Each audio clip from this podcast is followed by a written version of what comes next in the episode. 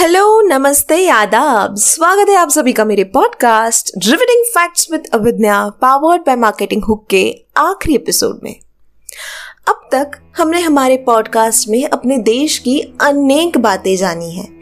कई सुने, अनसुने, जाने, अनजाने किस्से कहानियाँ जान ली हैं। मुझे पूरा यकीन है अब तक के एपिसोड्स आपको काफ़ी पसंद आए होंगे। आज के इस सीज़न के आखिरी एपिसोड में मैं अपने देश की कुछ ऐसी बातें बताऊँगी जिसके लिए हमारा देश पूरे जग में सांस्कृतिक धरोहर की मिसाल माना जाता है। क्या कभी आपने सोचा है कि कुछ चीज़ें जैसी हो रही हैं या कुछ परंपराएँ जैसी चल रही हैं, वैसे क्यों चल रही हैं? कुछ प्रथा हमें जैसी बताई गई है, वैसे ही हमें क्यों निभानी पड़ती है? क्या आपके पास इन सवालों का जवाब है? शायद हाँ भी। शायद ना भी। तो आज के एपिसोड में ऐसे ही कुछ भारत की अद्भुत और जानी अनजानी परंपराओं के बारे में जानेंगे। उनके हर पहलू को समझेंगे। हम जानेंगे पूर्वजों द्वारा बताई गई बातों के पीछे के तथ्य को, विज्ञान को और उससे जुड़े फायदों को। तो सबसे पहले बात करेंगे एक ऐसी परंपरा के बारे में जिससे हम सब अच्छी तरह से वाकिफ हैं। वो प्रथा है शादी। आइए जानते हैं उन रस्मों के बारे में जो शादी में निभाई जाती हैं। शादी की सबसे पहली रस्म, मेहंदी।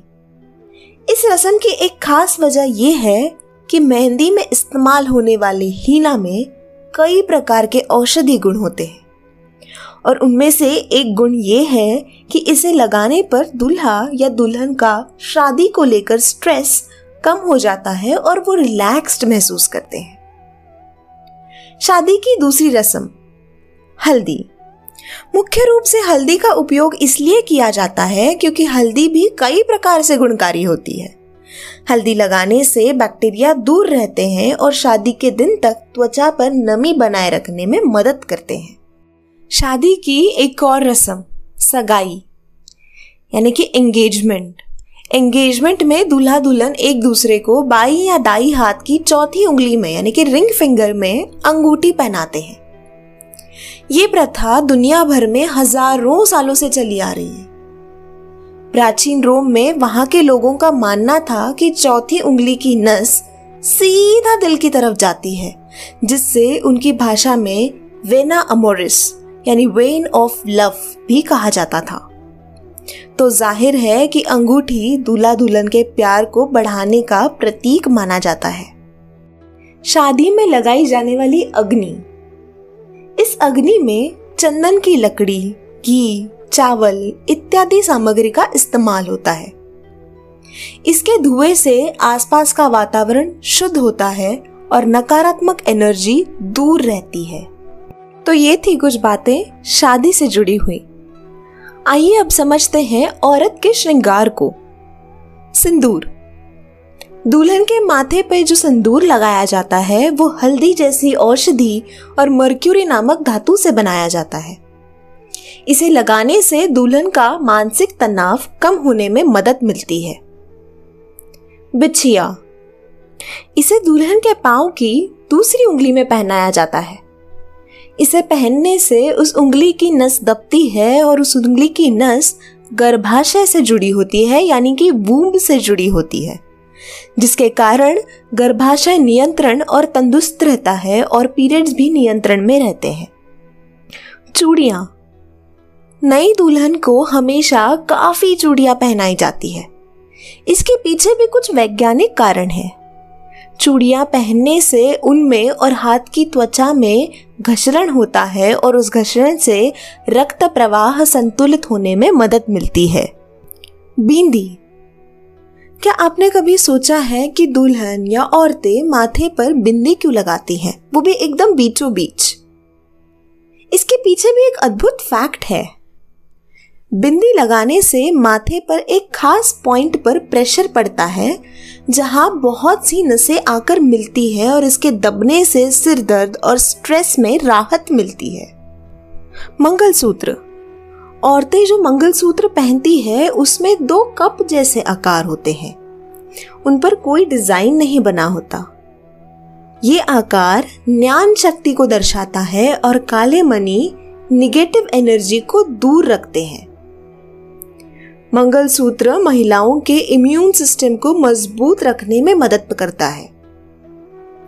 आयुर्वेदा के अनुसार, गले में स्वर्ण धातु यानी कि गोल्ड धारण करने से छाती और हृदय स्वस्थ रहता है। तो ये थी कुछ औरत के श्रृंगार से जुड़ी हुई बातें। अब बात करते हैं हमारी अगली प्रथा के बारे में, जो है उपवास। आमतौर पर भारत में लोग अनेक अवसरों पर व्रत या उपवास रखते हैं। लेकिन इस उपवास के पीछे कई शारीरिक और मानसिक फ़ायदे भी हैं। उपवास से हमारे शरीर के पाचन क्रिया को आराम मिलता है और हमारे शरीर को शुद्ध होने में मदद मिलती है। पूर्णिमा, एकादशी या करवा चौथ जैसे दिनों पर उपवास रखने पर पाचन क्रिया में चाँद के गुरुत्वाकर्षण से होने वाले परिणाम से बचा जा सकता है। जिस प्रकार पूर्णिमा के दिन समंदर की लहरें बड़ी होती है, उसी प्रकार हमारा शरीर, जो कि 80 प्रतिशत पानी से बना हुआ है, उस पर भी एक तरह का प्रभाव पड़ता है, जिससे पाचन क्रिया असंतुलित होती है। ये भी कहा जाता है कि तृप्त मन कोई काम नहीं कर सकता। और इसीलिए अपने मन और शरीर को खाने पीने से दूर रखकर उसे चिंतन और मनन करने के काबिल रखा जा सके, इसीलिए उपवास किया जाता है। तो ये थे कुछ उपवास से जुड़े फ़ायदे। अब बात करते हैं हमारी अगली प्रथा, नमस्ते के बारे में। नमस्ते, ये तो आपने कई बार सुना होगा और किया भी होगा। लेकिन क्या आप ये जानते हैं कि हमारे देश में नमस्ते हाथ जोड़ के क्यों किया जाता है? नमस्ते एक संस्कृत शब्द है जिसमें नम्श मतलब आदर से झुकना और इस्ते मतलब आपके लिए। यानी कि मैं आपके सामने आदर से झुकता हूँ और वंदन करता हूँ। ये सामने वाले के प्रति प्यार और आदर दर्शाता है। नमस्ते का अर्थ होता है कि हम अपनी आत्मा या दिव्यता से दूसरे की दिव्यता का आभार प्रकट कर सके। नमस्ते की पोजीशन को अंजलि मुद्रा कहा जाता है। यहाँ अंजलि का मतलब होता है अभिवादन और मुद्रा का मतलब होता है भाव या जेस्चर जो कि सम्माननीय भाव कहलाता है। तो जब हम दोनों हाथ आपस में मिलाते हैं या जोड़ते हैं तो हमारे दिमाग के दोनों भाग आपस में और शरीर के साथ एकत्रित होते हैं, जिससे मेंटल स्ट्रेस कम होता है और मन शांति का एहसास होता है। तो ये थी कुछ बातें नमस्ते से जुड़ी हुई। आइए अब बात करते हैं मंदिर या धार्मिक स्थलों की। क्या आपने कभी सोचा है कि मंदिर जहाँ स्थित है, वहाँ पर ही क्यों है? धार्मिक स्थल हमेशा उसी जगह बनाए जाते हैं जिसके आसपास काफ़ी पॉजिटिव एनर्जी उत्सर्जित हो रही हो। और ठीक उसी जगह मुख्य देवता की मूर्ति भी स्थापित की जाती है ताकि आने वाले भक्तजनों पर भी सकारात्मक एनर्जी का प्रभाव पड़े। क्या आपको पता है कि धार्मिक स्थलों पर चप्पल या फुटवेयर क्यों नहीं पहना जाता? ताकि सकारात्मक ऊर्जा पैरों के ज़रिए हमारे शरीर में समा सके। क्या आपको पता है कि बच्चों को एग्ज़ाम्स से पहले मंदिर जाना क्यों सिखाया जाता है? मंदिर में एक और मुख्य चीज़ होती है, वो है घंटियाँ। घंटियाँ अलग अलग धातु, जैसे जिंक, कॉपर, कैडमियम, ब्रॉन्ज आदि के मिश्रण से बनाई जाती है। इन धातुओं को विशिष्ट वैज्ञानिक कैलकुलेशन के ज़रिए मिलाया जाता है। जब हम घंटी बजाते हैं तो हमारे दिमाग के दोनों हिस्सों में एकता, यानी हारमोनी की स्थिति बन जाती है और घंटियों की प्रतिध्वनि हमेशा सात सेकंड तक रहती है, जो हमारे शरीर के सात चक्र को दर्शाती है। इसकी प्रतिध्वनि से मन शांत होता है और कंसंट्रेशन और फोकस में मदद मिलती है। इसीलिए किसी भी महत्वपूर्ण काम से पहले हमें मंदिर या किसी भी धार्मिक स्थल पर जाने की सीख दी गई है। तो ये थी कुछ जानी अनजानी बातें मंदिरों के वजूद के बारे में जो सदियों से चलती आ रही है। बढ़ते हैं हमारी अगली प्रथा की ओर, जिसमें हम बड़ों के पैर छूते हैं। हम अक्सर बड़ों के पैर छूकर ही आशीर्वाद लेते हैं, लेकिन हमें शायद ही इस परंपरा की वजह के बारे में कुछ पता है। हमारे शरीर में पॉजिटिव और निगेटिव दोनों तरह की एनर्जी होती है। जब हम किसी के पैर छूते हैं और जब बड़े हमारे सर पर हाथ रखते हैं तो एक सर्किट बन जाता है और बड़ों के शरीर की पॉजिटिव एनर्जी हमारे अंदर उतर जाती है। साष्टांग प्रणाम, जो कि आशीर्वाद लेने का ही एक प्रकार है, उससे बदन दर्द में राहत मिलती है। तो ये थी कुछ बातें, पैर छूकर आशीर्वाद लेना या साष्टांग प्रणाम कर कर आशीर्वाद लेने के बारे में। बढ़ते हैं हमारी अगली प्रथा, जिसमें बचपन में ही लड़के और लड़कियों दोनों को कान में छेद करवा दिया जाता है। कानों में छेद करना काफ़ी लाभदायक माना जाता है। इस प्रथा से हर्निया जैसे बीमारियों से बचा जा सकता है। कानों में छेद करने से मेंस्ट्रुअल साइकिल संतुलित रहती है और हिस्टीरिया जैसे बीमारियों से भी बचा जा सकता है। जिस जगह ऊपर छेद किया जाता है, वो जगह हमारे दिमाग को एक्टिवेट करती है और उस पर प्रेशर पड़ने से थिंकिंग कैपेसिटी यानी कि बौद्धिक क्षमता बढ़ती है। इसीलिए कान में छेद किया जाता है, फिर चाहे वो लड़का हो, चाहे वो लड़की हो। तो आइए बढ़ते हैं हमारी अगली प्रथा की ओर, जो आजकल दक्षिणी संस्कृति से प्रेरित होकर बदलती आ रही है।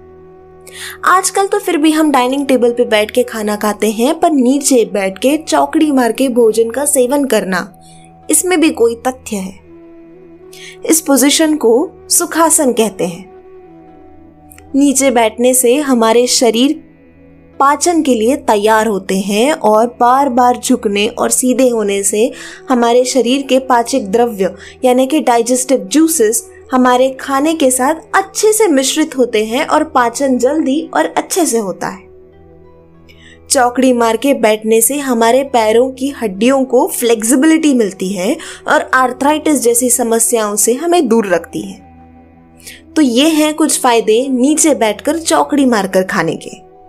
तो आइए बढ़ते हैं हमारी अगली प्रथा की ओर, जिसके चलते लोग अपनी इच्छा पूरी करने के लिए किसी भी तालाब या जल कुंभ में सिक्के डालते हैं।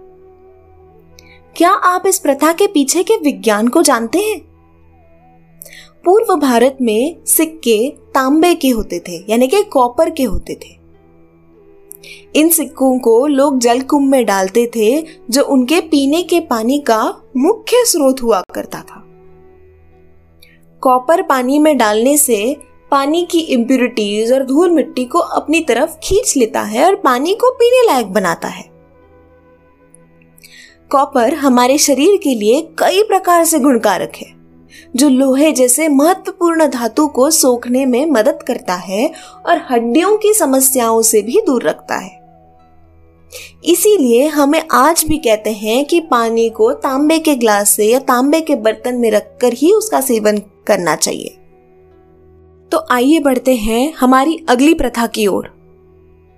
इस्लामिक मान्यताओं के अनुसार पानी हमेशा बैठकर पीना चाहिए। अब आप पूछेंगे ऐसा क्यों? लेकिन इसके पीछे भी एक खास वजह है। वजह यह है कि जब आप खड़े होकर पानी पीते हैं तो पानी तेज़ी से आपके शरीर से होकर गुजरता है और उसके अंदर से मिलने वाले न्यूट्रिएंट्स हमें सही से नहीं मिलते। इसी वजह से पानी हमारे घुटनों में जमा हो सकता है, जो आगे जाकर आर्थराइटिस का कारण बन सकता है। पानी के तेज़ी से आने से पेट की दीवारों को नुकसान पहुँच सकता है, जिससे पाचन क्रिया में असंतुलन आ जाता है। इसीलिए पानी हमेशा बैठकर पीना चाहिए। आइए बढ़ते हैं हमारी अगली प्रथा की ओर। इस्लामी समुदाय में लोग हमेशा नमाज़ को दिन में पाँच बार अदा करते हैं। हर बार नमाज़ अदा करने से पहले वो वुदू नामक प्रथा निभाते हैं, जिसमें वो अपना चेहरा अपने हाथ कोहनी तक और पैर घुटने तक पानी से अच्छे से धोते हैं। वैसे तो ये प्रथा पवित्रता को दर्शाता है, लेकिन इसके पीछे एक अच्छा और वैज्ञानिक कारण भी है।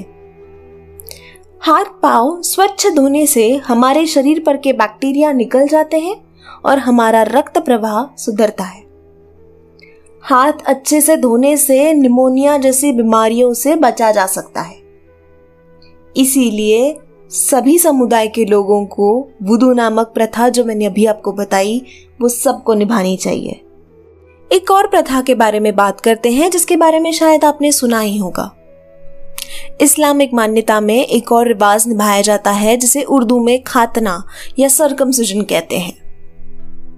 इस रिवाज के पीछे की महत्वपूर्ण वजह यह है कि इस प्रक्रिया के बाद लड़का या लड़की को यूरिनरी ट्रैक्ट इन्फेक्शन का खतरा कम रहता है और उसी के साथ कोई एसटीडी यानी कि सेक्सुअली ट्रांसमिटेड डिसीज फैलने का खतरा भी कम होता है। इसीलिए इस समुदाय में खातना कराते हैं। तो आइए बढ़ते हैं हमारी अगली प्रथा की ओर। सिख समुदाय में पगड़ी को काफ़ी महत्व है। हम सब ये तो जानते ही हैं कि सिखों के दसवें गुरु गुरु गोविंद सिंह जी के आदेश के द्वारा ही ये प्रथा अपनाई जा रही है। लेकिन इस प्रथा के पीछे एक कारण भी है। सिख समुदाय के लोग हमेशा अपने बाल लंबे रखते हैं, अर्थात काटते नहीं हैं। कहा जाता है कि हमारे सर पर एक सॉफ्ट स्पॉट है, जिसे टेंथ गेट कहा जाता है। इसे क्राउन चक्र के नाम से भी जाना जाता है। कहते हैं कि हमारे सर के बाल इस टेंथ गेट की सूरज और उसके किरणों से रक्षा करते हैं। और एक एंटीना का भी काम करते हैं, जिसके ज़रिए सकारात्मक एनर्जी हमारे शरीर में प्रवेश करती है।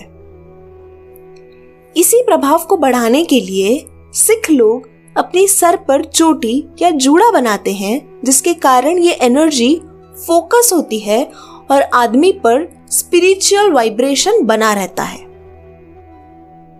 इसी चोटी या जूड़े पर पगड़ी पहनाते हैं। पगड़ी का भी एक अपना अलग ही महत्व है। पगड़ी पहनने से हमारे दिमाग की हलचल कम होती है, जो हमारे सर के 26 भागों को स्थिर रखता है। पगड़ी की गांठों से हमारे माथे और उसके आसपास की जगह के प्रेशर पॉइंट्स दबते हैं, जिससे हम शांत और रिलैक्स महसूस करते हैं। पगड़ी आदमी को अपना फोकस बनाए रखने में मदद करता है। तो ये था कुछ विज्ञान पगड़ी से जुड़ा हुआ। तो आइए अब हम बात करते हैं हमारे आज के एपिसोड की आखिरी और सबसे मज़ेदार प्रथा के बारे में। ये ऐसी प्रथा है जिसका हमने हमारे बचपन में कम से कम एक दो बार। या अगर मैं गलत नहीं हूँ तो कई बार अनुभव लिया होगा। मैं बात कर रही हूँ कान पकड़ के उठक बैठक करने वाली सजा के बारे में। अब आप सोच रहे होंगे कि क्या इस सजा के पीछे भी कोई विशिष्ट कारण था? जी हाँ, इस सजा के पीछे एक विशिष्ट कारण ही था। उठक बैठक करने से हमारे शरीर के रक्त प्रवाह में सुधार आ जाता है। कान पकड़ने से हमारे ईयर लोब पर प्रेशर पड़ता है, जिससे मेमोरी और बौद्धिक क्षमता बढ़ने में मदद मिलती है। इसे सुनने के बाद शायद आपको लग रहा होगा कि ये सजा मिलना कोई बुरी बात तो थी नहीं। तो ये थी हमारे देश के प्रथा परंपराओं की बातें, जिसे हम शायद रोज की ज़िंदगी में देखते और निभाते तो थे, पर अब उनके पीछे की वजह इतिहास और विज्ञान को भी जानते हैं। मैं आपका तहे दिल से शुक्रिया करना चाहूँगी आपके आज तक के ढेर सारे प्यार और सपोर्ट के लिए। ये था मेरा सीज़न वन उम्मीद है आपको पसंद आया होगा। अभी के लिए मैं आपसे विदा लेना चाहूँगी। धन्यवाद।